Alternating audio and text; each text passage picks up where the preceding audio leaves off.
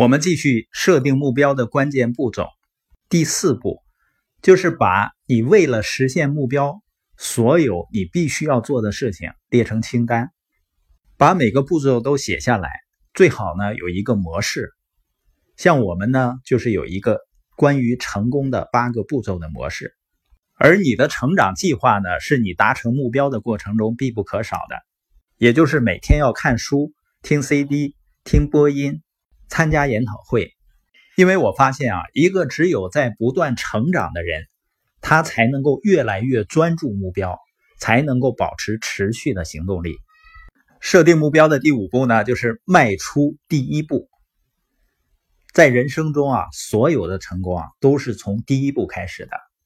孔子曾经说嘛，千里之行，始于足下。很多人呢，看到舞台上的成功人士，自信满满，口才非凡，就觉得呢自己差距太大，自己是无论如何也做不到的。实际上他们不知道，绝大多数的口才非凡的成功人士都是从笨嘴拙舌开始的。我自己就是一开始连跟舞台上下来的所谓的成功人士握手都不敢。但你只需要开始一小步，就像我家孩子练滑冰，我会发现呢，教练先让他们坐在板凳上去滑，然后呢再推着板凳滑。所以你知道，所有的高超的技能呢，都是从一小步一小步的进步练习而来的。所以在任何领域，所有的成功都是源自于第一步，甚至呢是糟糕的一步，因为万事开头难嘛。设定目标的第6步呢，也就是能够让你变得富有、幸福、受欢迎并且苗条的这一步，就是持续的每天去做跟自己目标有关的事情，每天都做这些事情，不管是小事或者是大事。如果读书很重要，你就要每天去读，每天去听 CD， 每天去和人们交往，每天去分享你的计划。也就是轮子一旦转动起来呢，你就要让势头继续下去，不要停下来。成功的动量原理是什么意思呢？如果停止向你的目标前进，那么再动起来就很难了。就像一辆停止的火车，前轮呢如果塞上木块，那这个火车呢很难突破这个木块，很难启动起来。但是一个行进中的火车，如果时速超过100公里，它能够突破2米厚的钢筋水泥墙，这就是动势。所以如果你能够持续的向着你的目标前进，要继续前进就更简单一些了。这就是所有成功原理中最重要的连续的运动。那在我们所有设定的目标中呢，接下来1年你要实现的10个目标是最重要的。也就是说，年度目标比2年、5年或者10年的目标更强大。你可以有一个5年内实现财务自由的目标，但是呢，要专注于这个年度的目标上，也就是接下来12个月你要达成的目标，你要做的事情。那写下10个目标呢，要用3个方法写下来，因为你的潜意识思维啊，其实很像一个小孩子，他很简单、很天真。只能接受非常简单的指令，就像你给小孩子指令一样，你的指令是不是非常简单啊？第一个方法的关键词是自己，所以写目标时你要用我实现、我过上等这些词作为开端。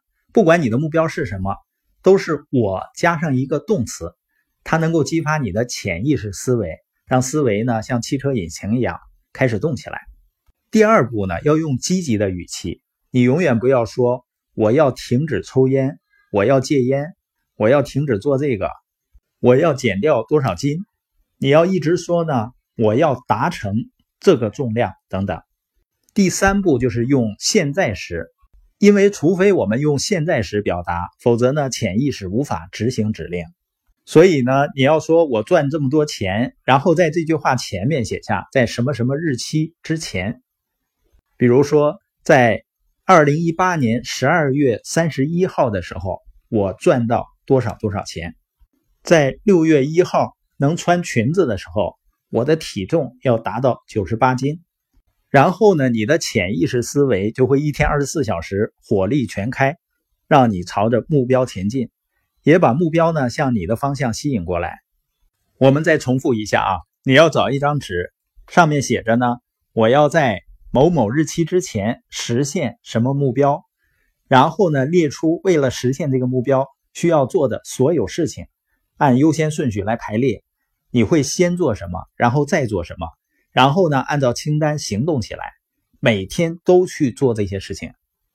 如果你真的这样做了，你就会改变你的人生。所以成功是什么呢？就是每天都要重复写你的目标，把你的目标写下来，把你为达成目标需要做的事情写下来，然后呢每天去做这些事情，然后每天告诉自己我喜欢自己。你越喜欢自己，你越有积极的能量。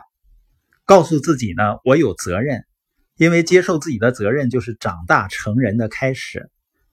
每个人啊，直到承担责任之前，你都还是个孩子，你还是只会把自己所有的问题都怪在别人身上。而当你跨过那条线，承担起自己责任的时候，你就第一次成人了。那你说我对什么负责呢？答案就是对你的目标负责。现在你要说，好的，我有责任，那我要这些所有的责任干什么呢？我要去实现这些目标。